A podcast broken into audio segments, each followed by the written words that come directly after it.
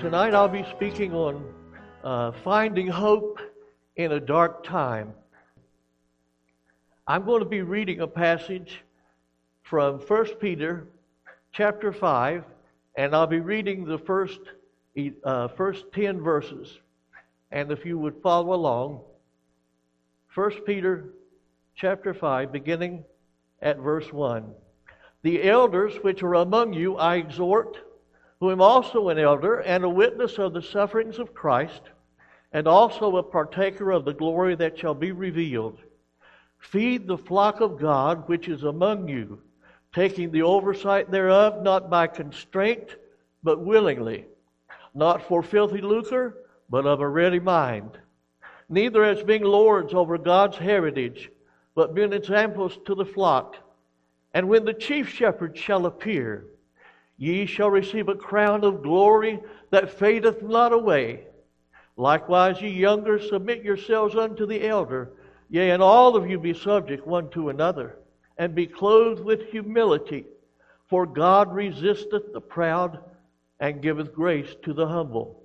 Humble yourselves, therefore, under the mighty hand of God, that he may exalt you in due time, casting all your care upon him, for he careth for you. Be sober, be vigilant, because your adversary, the devil, as a roaring lion, walketh about seeking whom he may devour, whom resist steadfast in the faith, knowing that the same afflictions are accomplished in your brethren that are in the world.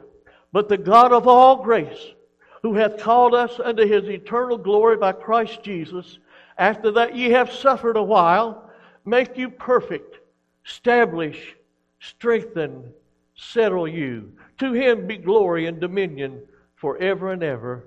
Amen. In the last several months, this pandemic has spread around the world and hundreds of thousands have died. Economies around the world have crashed and businesses, large and small, have failed. They need to find hope. Multitudes are out of work and destitute. Churches and schools have been closed. Families are weary to the breaking point. They need to find help. I'm hearing more and more about child abuse and spousal abuse in homes. As people become depressed and discouraged, they need to find hope. Parents need to work and children need to be in school.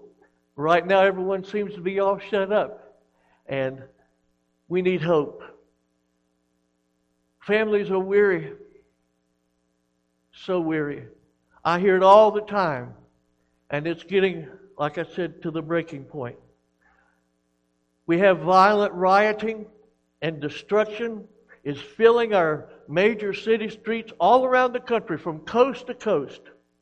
Folks, I want to tell you tonight that we're under attack and we're facing a serious spiritual warfare that is now underway. Everyone says this is unprecedented. Well, that's true with respect to the volume, to the scope of it. But I have to say, this is the same old devil and the same old attack and his same, his, the same goal that he has. Verse 8 tells us that the devil, like a roaring lion, is seeking whom he may devour. Individually, we're under attack. Corporately, we're under attack. And that devil using the same old devices has just ratcheted up and things are, are getting worse and worse. The devil's goal, you would ask, well, what, does, what is it that the devil's trying to accomplish here? It's really simple. The devil wants to hinder the work of spreading the gospel, and it's affecting everyone. It affects me every Sunday morning when I get ready to come to church. But I realize we're not going to be having services. We'll have a parking lot service. But Indy, I look forward to uh, standing over there and singing and leading the singing and, and uh, seeing the expression on your face as you play the piano. I enjoy seeing all the visitors come in and, and my dear friends. And yet I know that one more Sunday we will be in the parking lot or, or, or maybe a few will be assembled in here. The devil is hindering the spreading of the gospel. In many, many churches have just shut down altogether. And there's so much that's, that normally goes on in spreading the gospel that's been at least minimized. And that's tragic. It's affecting the servants of the Lord, people who are used to going out and, and uh, knocking on doors and, and witnessing and spreading the gospel. There's an awkwardness. People don't want to answer the door. They surely don't want you to come into their house. They don't know where you've been. And so there's a great fear and a great frustration. And uh, I feel I haven't been in this church auditorium uh, to serve as a singer, preacher, or whatever since March the 15th. I just feel so disoriented, Brother Lyle. I just feel awkward as I can be. I told my wife, I said, I feel like a newbie. And I've been doing this a lot of years.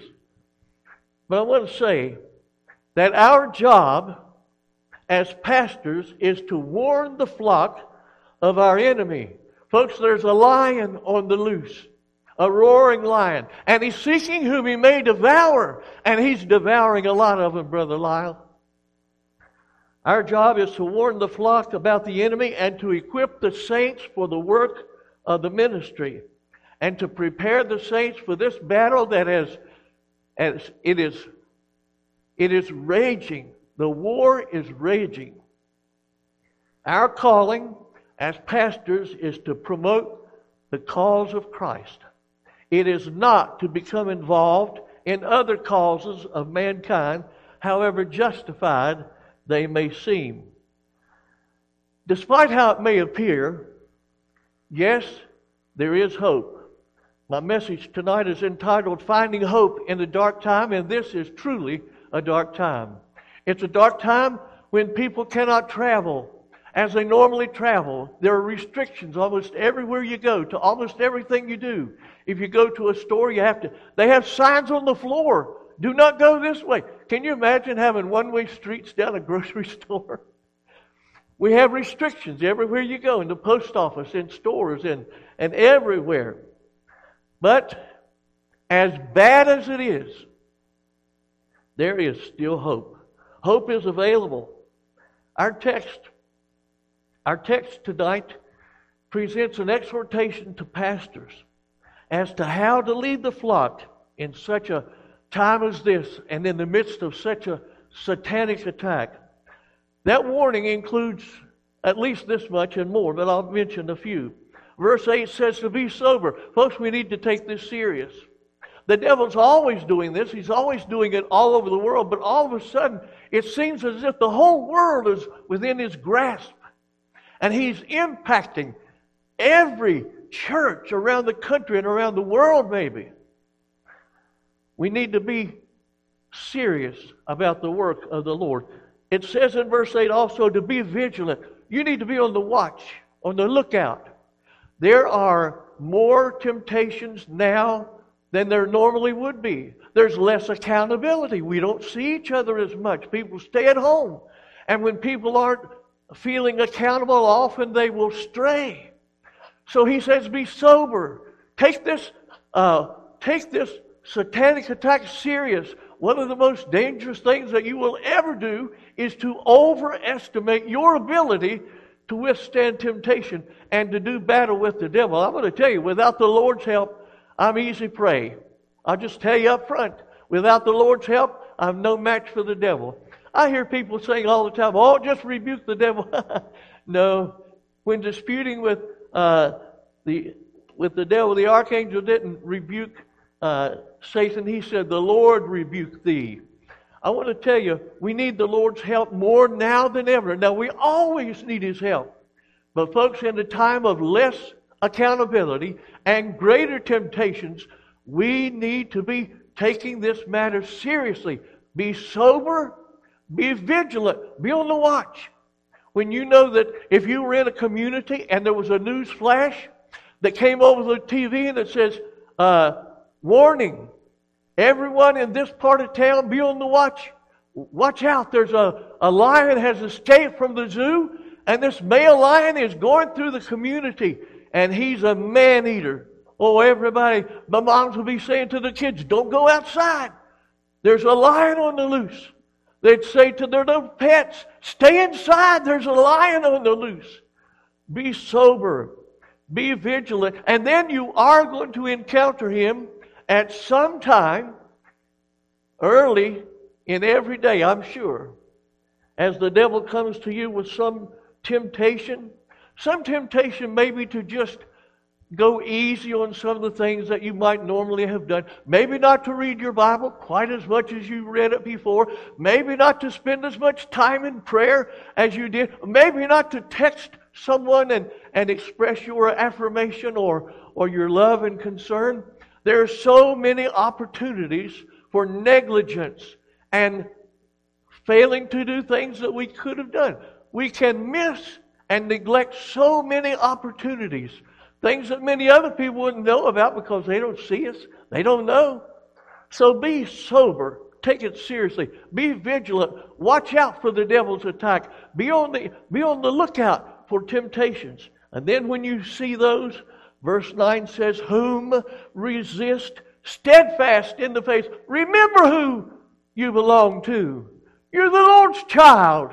You don't belong, you don't own yourself. You know, it's uh, you were reading this morning. We do not own ourselves. What? Know ye not that ye are not your own? You're bought with a price.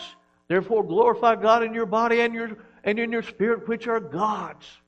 Remember whose child you are.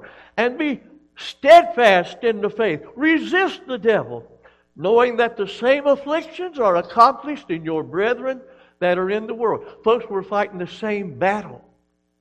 I get up in the morning, Brother Lyle, I'm fighting that same enemy. Oh, he will, he will attack me in areas of my weakness that you may not be weak in. And he will attack you, Linda, in areas that you're weak and maybe I'm not. But it's the same enemy and it's the same goal that he has.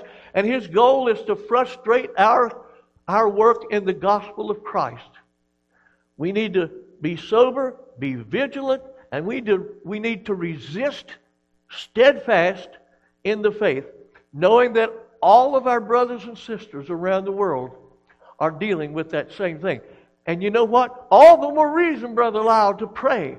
All the more reason to be more diligent to pray and to read our Bibles and to go to the Lord more often and more earnestly and ask for His help and ask for His strength.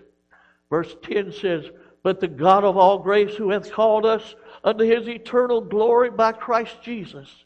After that ye have suffered a while, make you perfect, establish, strengthen, settle you. It's sad to me that Christians often whine when they have a little bit of discomfort. They'll whine when they have a little bit of uh, a little bit of suffering. There might be some disappointment, and they just cry and whine and Oh, I get so weary with that. I told a man one time, after he started whining a little bit, I said, The next time you have this pity party, don't forget to send an invitation to a man with the nail scarred hands. You see, our Savior knows what it's like to be despised, He knows what it's like to be rejected. You've been rejected? So what? Our Lord knows a little bit about rejection. And so, knowing that all of us each one of us are being affected by this enemy of ours. It says, after ye have suffered a while, our suffering is just a brief thing. It's not like we're suffering on and on and on for eternity. In this life, I cannot believe how fast this life is passing. When I turned 40 years old, my daddy said to me, Son, I was kind of whining because I thought I was getting old.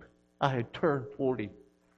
My dad said, Son, one day you're 40 and you turn around and you're 70. Wow. I didn't quite understand it when he said that, but I understand it now because I'm well beyond 70. After we've suffered a while, make you perfect. He'll make us complete. It says, establish strengthen, and settle you. Christians are too easily unsettled, too easily disturbed. And I'm afraid that in this country, often we have it so easy. We get spoiled. We don't have the hardships they had in the early church. We, ha- we have no idea what suffering is really all about. You read Fox Books of Book of Martyrs, and you read how those early saints suffered. Yes, I know that God spared Daniel in the lion's den, but he didn't spare all the, all the saints.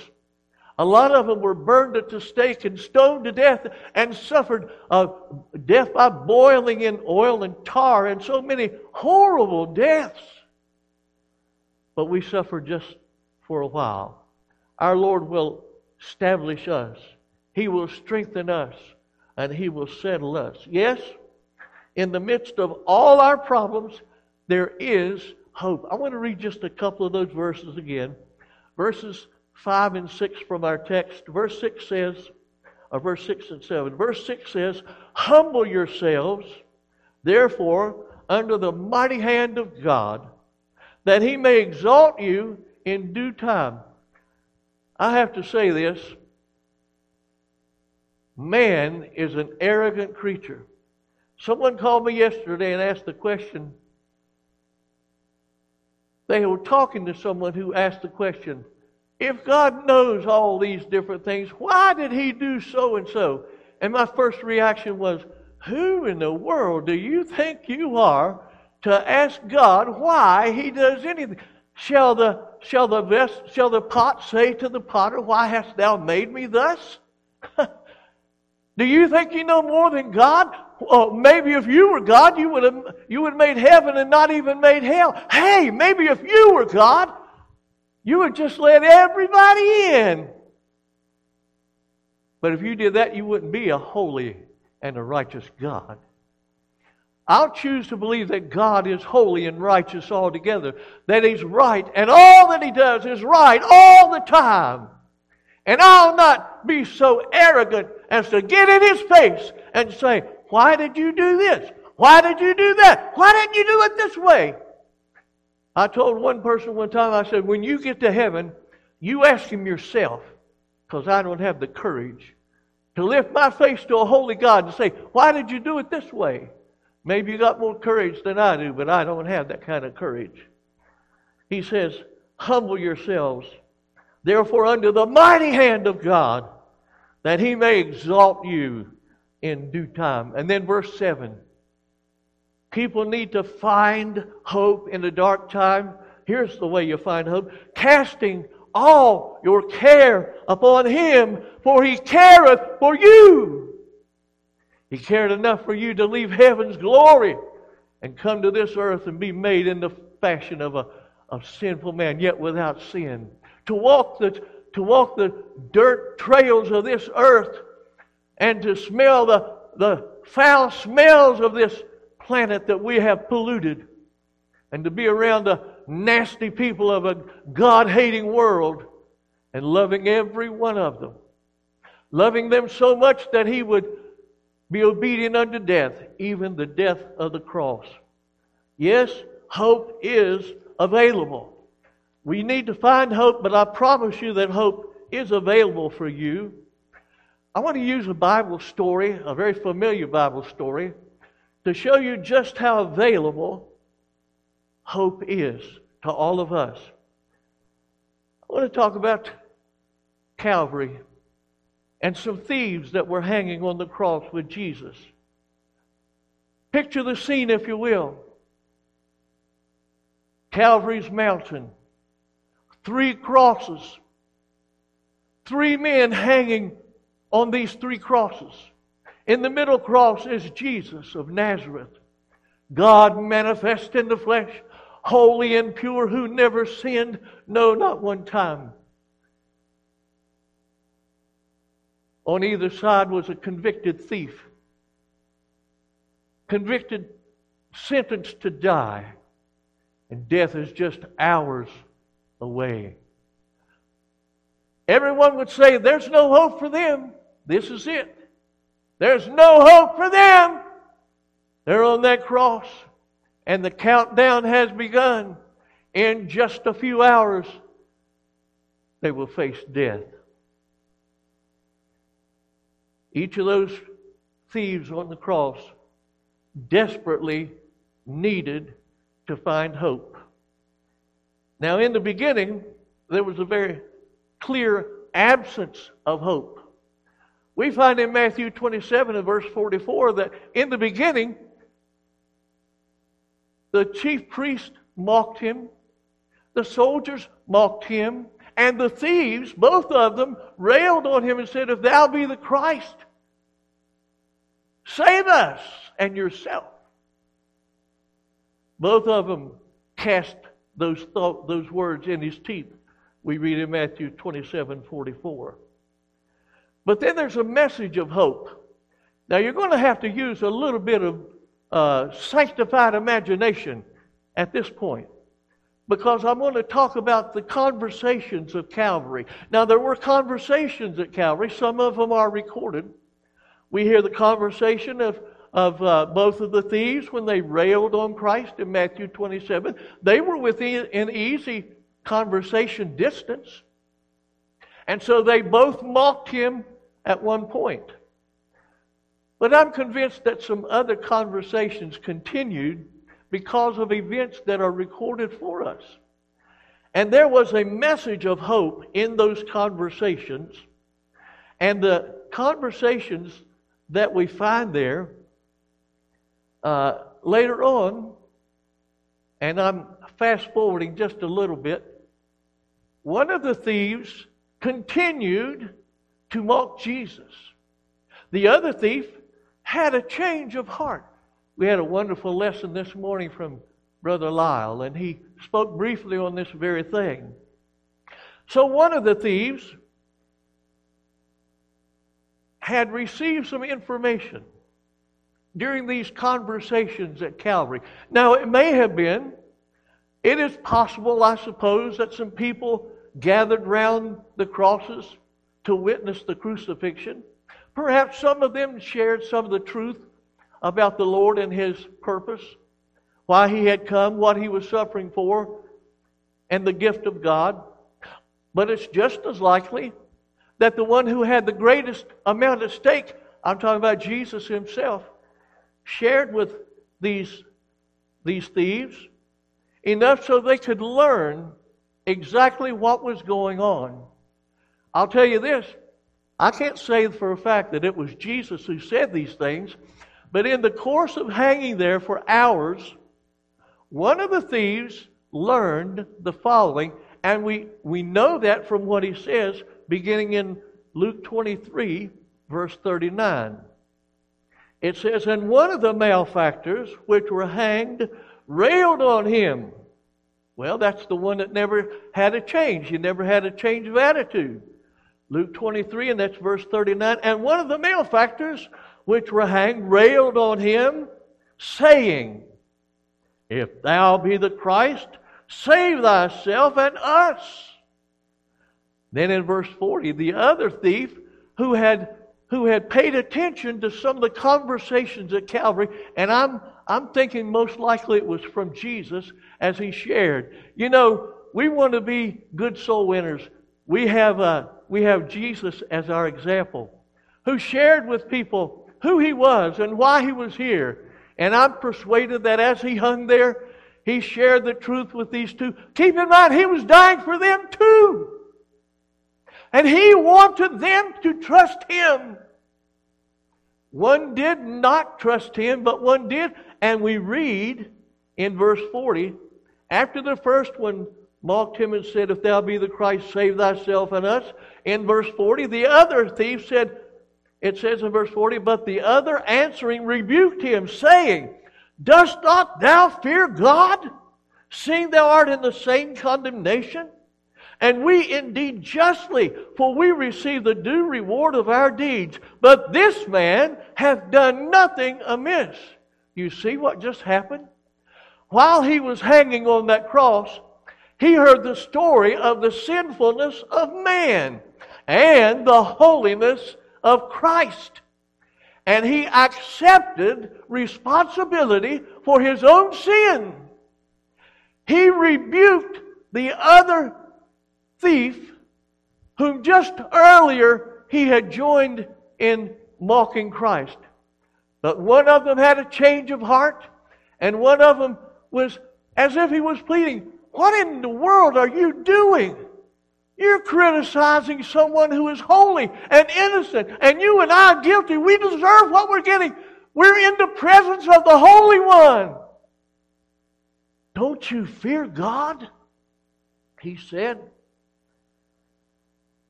For we indeed justly, for we receive the due reward of our deeds. But this man hath done nothing amiss. He owned his sin. He acknowledged the sin. As the psalmist said, I acknowledge my sin. My sin is ever before me, hanging on that cross, with death only hours away. One thief had a change of heart and he, he, he scolded the other one for mocking the Savior. And then he learned not only about the sinfulness of man and the holiness of Christ, but guess what? He learned about the deity of Christ. In verse 42, he says, Lord. He calls him Lord. I'm so thankful for the reality that people can change. God can make you a new creature. I'm thankful He made me a new creature. I'm so glad you didn't know the old creature. I'm glad you didn't know the old Pete Pack, that foul mouthed fella that didn't even respect himself. But God, who is rich in mercy, can change. And He changed one thief. And so after the thief had, had rebuked the other thief for mocking Jesus, he said, Lord, remember me. Lord, remember me when thou comest into thy kingdom. Perhaps on the cross, Jesus told him of some of the things that, that he had done in his ministry as he walked the earth. Perhaps he said something to him along the lines of what he said to Martha. Perhaps hanging on that cross, he looked at that thief and, and knew that the man was paying attention. Now, you and I cannot read people's minds, but the Lord can. And I believe the Lord did talk to him and give him that chance. I believe he spoke to both of them. One did not want to listen, one did. Perhaps Jesus said to him as he said to Martha, I am the resurrection and the life. He that believeth in me, though he were dead, yet shall he live. Can you imagine hanging there and knowing that your life is literally flowing from your body? Your vitals are dropping, and your hours, maybe minutes away from death. And here's a man beside you, perhaps saying, I am the resurrection and the life. He that believeth in me, though he were dead, yet shall he live. And whosoever liveth and believeth in me shall never die. Those were the words he said to Martha. And I'm sure he said that to many people. I'm especially convinced that he said it to that thief. Because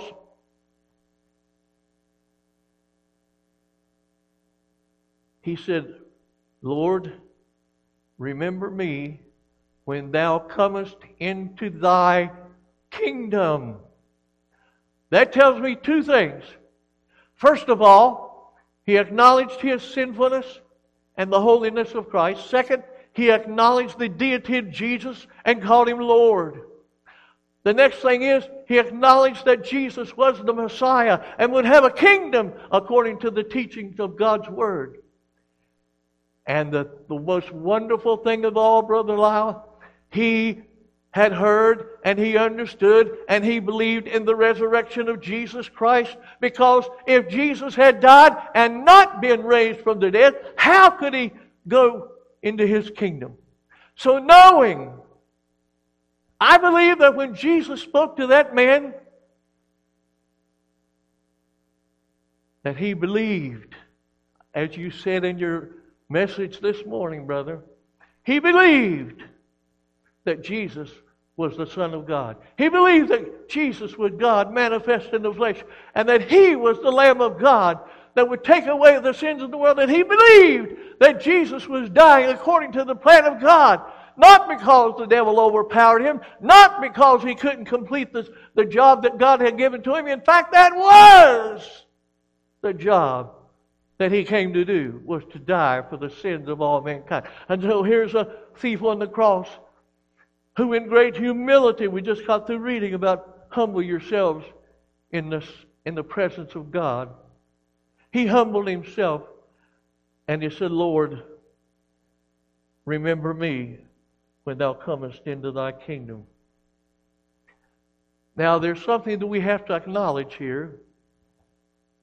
Right away, we have to acknowledge that Jesus, being God, knows the hearts of all men. And when this man said that, I want to say that he knew his heart. He knew that that man believed on him. And I want to talk just for a moment about the reality of hope. He desperately needed to find hope, and he found it in Jesus. They were crucifixion mates. And in his dying hour, Jesus said to him, Verily I say unto thee, today thou shalt be with me in paradise. Now, those students of the scripture know that paradise is a reference to that place of comfort that the righteous dead were awaiting the uh, removal of their sin when the blood of Jesus Christ, the Lamb of God, would take away the sin of the world. In John chapter 1, verse 29, John the Baptist saw Jesus coming and he said, Behold, the Lamb of God that taketh away the sin of the world. But until that sin was taken away, the righteous dead waited in a place called Abraham's bosom. You remember the story in Luke 16 about a rich man who died. And there was a beggar named Lazarus. Sometimes when I'm preaching, I get them reversed. One time I had Lazarus in hell three times. But you remember how the rich man died, and in hell he lifted up his eyes, being in torments. He said, I'm tormented in this flame. And then it said that the beggar died, and the angels carried him away into Abraham's bosom, that place called paradise. Now, Jesus, knowing that that man was, had believed on him, gave him this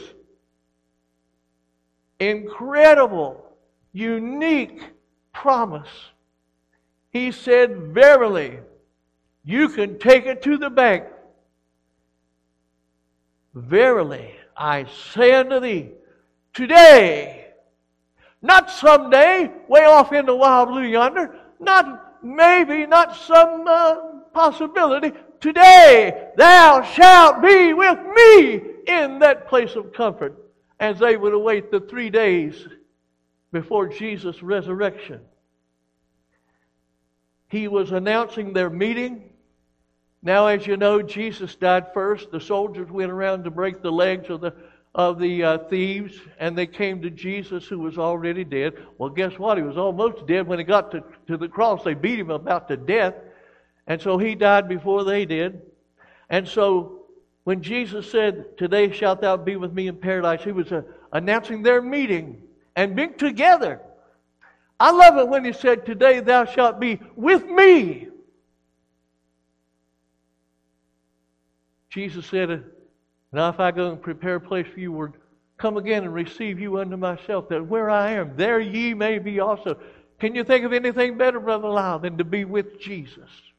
To be with Him to be invited, to be his invited guest, to be with him. And that celebration, when Jesus went to announce deliverance to the captives, as it were, as he announced to them that the debt is canceled, paid in full, and in just a, three days, we're going to bust out of this place. Oh my. I don't know if the angels came to carry that thief away, but the Lord kept his promise, I can tell you that. The thief on the cross desperately needed to find hope, and he was in about as dark a place as you could ever possibly imagine. But in that dark, dark place, he found hope in Jesus. As the Lord spoke to him, and let him know your time's running out. But your answer's right here. This blood that's being shed is for your sin. And you need only trust in me.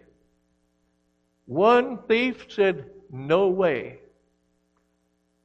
And the other thief said, Remember me. I, I call this dying grace. When I was in Bible college, I wrote a paper one time called Dying Grace. And I was reading through the Foxe Book of Martyrs and other works that describe the death of the martyrs in the early church. And I have to confess to you, it was it was gory.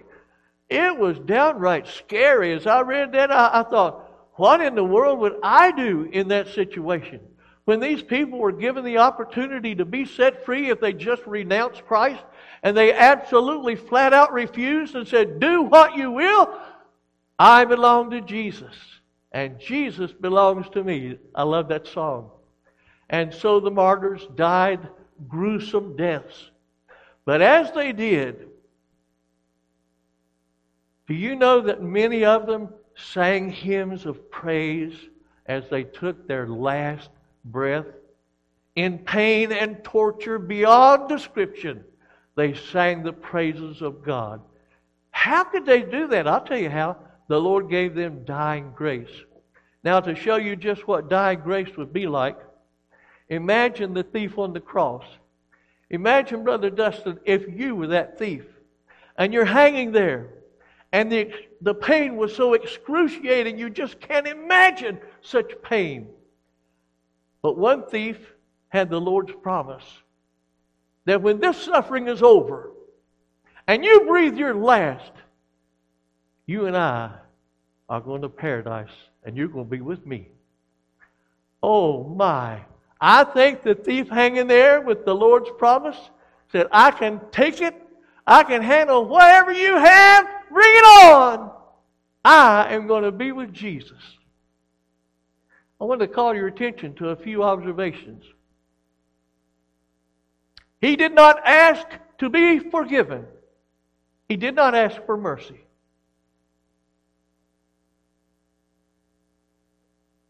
He did not say a sinner's prayer. He knew that he was a sinner. He said to that other thief,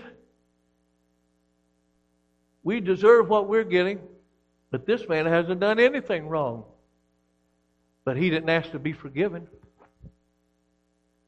You know, he knew the Lord's heart. I believe in that conversation he understood it very well. I think he was ears wide open as the Lord was talking because he was speaking of hope. In that dark time, Jesus was speaking hope to that thief, and he was all ears.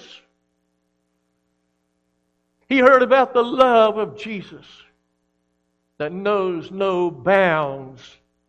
He heard about the mercy of Christ, which is deeper than the deepest sea. He heard about the desire of Christ to save whosoever would come unto him. He did not ask to be forgiven. He simply believed on the Lord. And he called on the name of the Lord. He said, Lord, remember me. As if to say, I'm not worthy to ask for forgiveness. But he knew he needed it. He knew he wanted it. But more than that, I believe in that conversation at Calvary, the thief knew that Jesus was eager to give it. And in that simple phrase, Lord, remember me, he was calling on the Lord. For whosoever shall call on the name of the Lord shall be saved. He asked only to be remembered. You know, Sometimes people become all hung up on the wording of a sinner's prayer. One time in Turkey, I was preaching, and a young man, a young teenager, came forward and asked if he could be saved. And I, I had a, a, an assistant back then, and the assistant went over to counsel him. And uh, in just a moment, when most everyone else had left, and this teenage boy was still bowing and praying, and the assistant came over to me and he said, Brother Pete, I've got a problem. I said, What's your problem? He said, Well, he's not saying it right. I said, Well, brother, what are you talking about? He said, Well, I'm trying to get him to say it a certain way and, and ask the Lord to, and to say the sinner's prayer, but he's just not remembering and not, not getting it right. And I said, What, what do you want him to say? I said, Let me talk to the boy. And I asked the boy, I said, During this message, did you realize that you were a lost sinner? That you deserved no part of heaven whatsoever because you are a sinner? Yeah. I said, Do you hear and believe that God loved you and sent His Son to die in your place and shed His blood to take away your sins? He said, Yes. And I said, And you are receiving Jesus as your Savior? Believing that He died for you and rose again? He said, That's right. I said, Let's just praise Him together. it doesn't matter how you word the prayer. Can I tell you what happened to me? On October the 18th, 1963, I was a teenage boy, sitting back there about six or seven rows back, and the old preacher was preaching in that revival meeting. I, I'd been under conviction for months. And every time I go to church, I just, it feel like I would be on fire. And that night I went chasing some, some pretty young girl and, and got there late and had to sit with her brother. Didn't do a thing for me.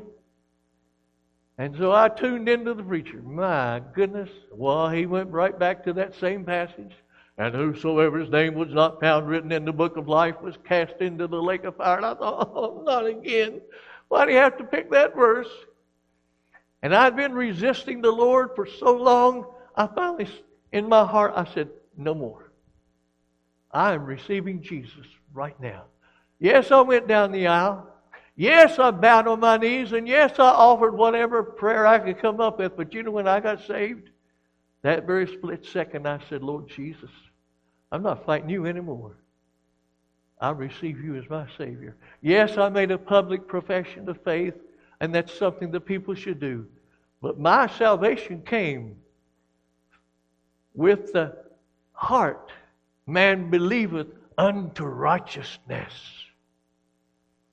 And with the mouth, confession is made unto salvation. That is to say, it makes it known the same way we baptize people right here as a visible sign of their faith in Christ, a witness by water that now we too are the sons of God raised to walk in newness of life, has nothing to do with us getting saved, but it's a witness that we have been saved. And that word of mouth, where with the heart man believes unto righteousness, and with the mouth we proclaim it to others. Yes, Brother Lyle, you were so right today. Oh, not as the demons who believe and tremble. They have an awareness, a cognizance of the, of the deity of Jesus, who he is and why he came and all that his power. They know it. They believe it's true, but they're not committing. They're not receiving. But as many as received him, to them gave he power to become the sons of God, even to them that believe on his name. I love that lesson today, brother. I love Romans 10, 9, and 10 and 13. We quote them so many times here. And I'll say this. It says that if thou shalt confess with thy mouth the Lord Jesus, and believe in thine heart that God hath raised him from the dead, thou shalt be saved. I want to say this today. When Paul spoke the gospel to the believers at Corinth, he said that Jesus came, that he died on the cross, he was buried, and he rose again. And the resurrection of Jesus Christ is the strength of the gospel. It's the centerpiece of the gospel. It proves his person and his power, and it shows that he has the authority to offer you eternal life. It shows that he has the power to help you live the life. People say, Well, I couldn't live it. Well, you're right, you can't. And neither can I, and neither can you except for the fact that He has risen again and His resurrection power lives in us. And He is our strength, He is our power. And we do not worship a martyr, Yes, He loved us. Yes, He died on the cross. But let's not fail to say that He rose from the dead. For with the heart man believeth unto righteousness. I love that part. And then verse 13, our pastor is so faithful to quote this Whosoever shall call on the name of the Lord shall be saved. I'm thinking today about that thief. Oh, how he needed to find hope. Do you think he imagined as they put him on that cross? Do you think that that thief who got saved later on, do you think he had any idea that this day that I'm dying for my evil deeds, I will become a new creature? I will be born again. I will become one of God's children. I will go to be with the righteous dead. I promise you, it never entered his mind. But guess what? He was a crucifixion mate of the Savior. And he opened his heart and he accepted the Lord Jesus. He believed in his heart unto righteousness. I want to close my message by simply saying that, Christian friends, we need to find hope. Yes, we've trusted Christ as Savior. Yes, our names are in the book of life and we're a new creature. But our days are filled with struggles, trials, and conflicts with that roaring lion who seeks to devour us. Our hearts are heavy and our minds are troubled. We need hope. Many have financial obligations and their cupboards are pretty thin. Their tires are pretty, their treads pretty bare and their gas tanks are kind of empty. And they need to find hope. Our way of worship has changed, and our schools are shut down. We need to find hope. We don't need to give up. We don't need to be discouraged. Oh, we get discouraged, but we don't want to stay discouraged. I would go back from serving in the home mission work of church planting and I go visit in the churches and people come up to me and they say, now don't get discouraged. I say, you're a little bit late for that. But I don't stay discouraged. I strengthen myself in the Lord. And oh, how we just carry on. We need to find hope. And our hope is realized as we cast all our care upon the Lord. Casting all your care upon Him, on Jesus, for He careth for you. If he would go to the cross and suffer, uh, suffer the humiliation and suffer the shame and the pain and agony of it all, and above all, to bear in this holy person the sins of the world, if he would care that much for you, Brother Lyle, don't you think he'll care about you when your heart's troubled and when your mind is so bogged down with care? Oh, yes. I love the song. Don't you, Indy? Does Jesus care? Isn't that a wonderful song? Because it answers the question. Oh, yes, He cares. I know He cares. His heart is touched with my grief. When the days are weary and the long nights dreary, I know my Savior cares. Casting all your care upon Him, for He careth for you. Maybe there's someone watching our broadcast tonight and you've never trusted Christ, you've never claimed Him as your own, you've never received Him as your Savior, I have to tell you something tonight. You are in just as dire situation as that thief was on the cross, hours from death, because you may not have hours. You may only have minutes. I had been witnessing to a man named Frank on the job in 1975. And I would tell him about the Savior, how Jesus died and rose again, and how he would love to save him. And I say, Frank, wouldn't you like to trust Christ tonight? Oh, yeah, but not tonight. Oh, yeah, but maybe tomorrow. This went on for a long, long time. One evening, at the end of our 4 to 12 shift, Big Frank came up to me, and he had his headsets in his hand ready to clock out. And he said, uh, He said, Pete, I've been thinking about what you told me, and I know I need to get saved, and I want to get saved. I said, Good.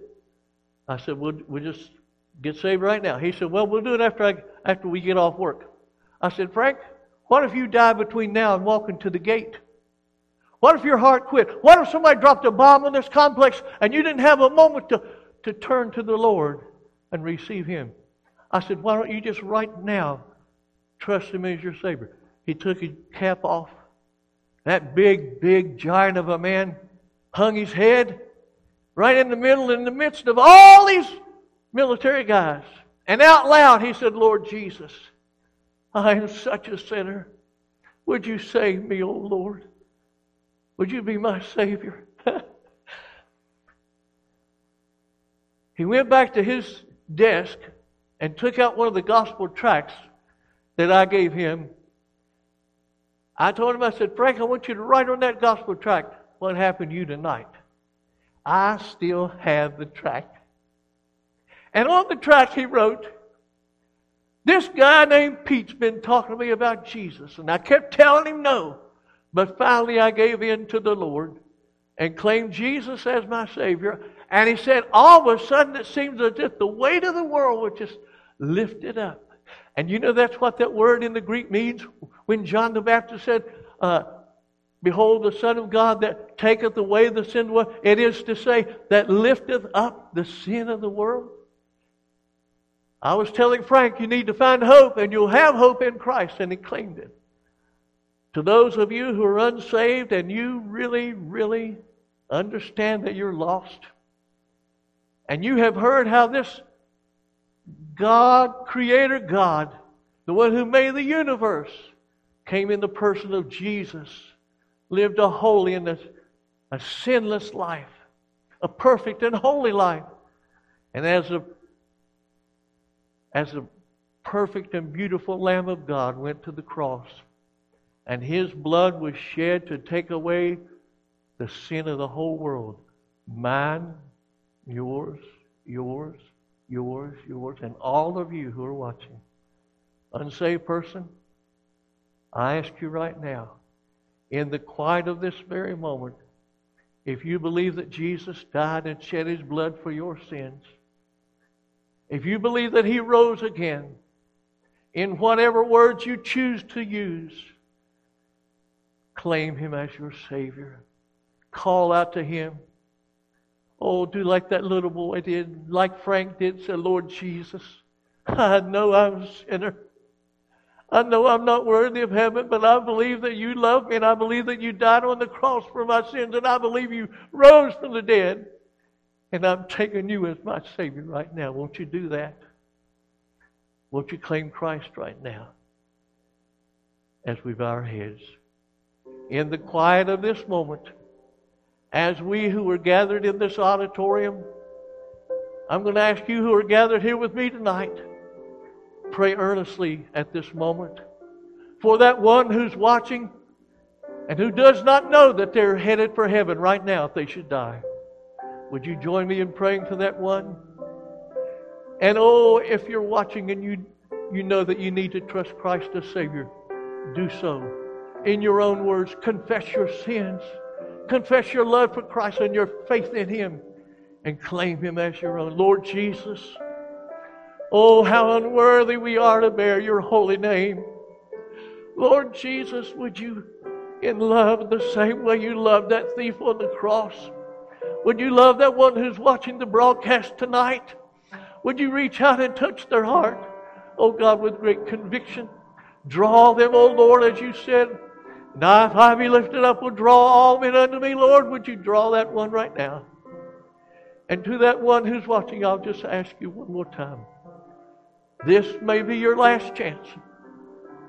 You need to find hope. Like that thief on the cross, and he found it in Jesus, and you can find hope in Jesus. Will you trust him right now? I pray you will. In Jesus' name. Now, then, if you've trusted Christ as you watch this worship service tonight, would you let us know? Oh, it would be so encouraging to know that one more sinner has come home. One more person has claimed the wonderful gift of eternal life. I'm so thankful tonight that He loved me, that He accepted me.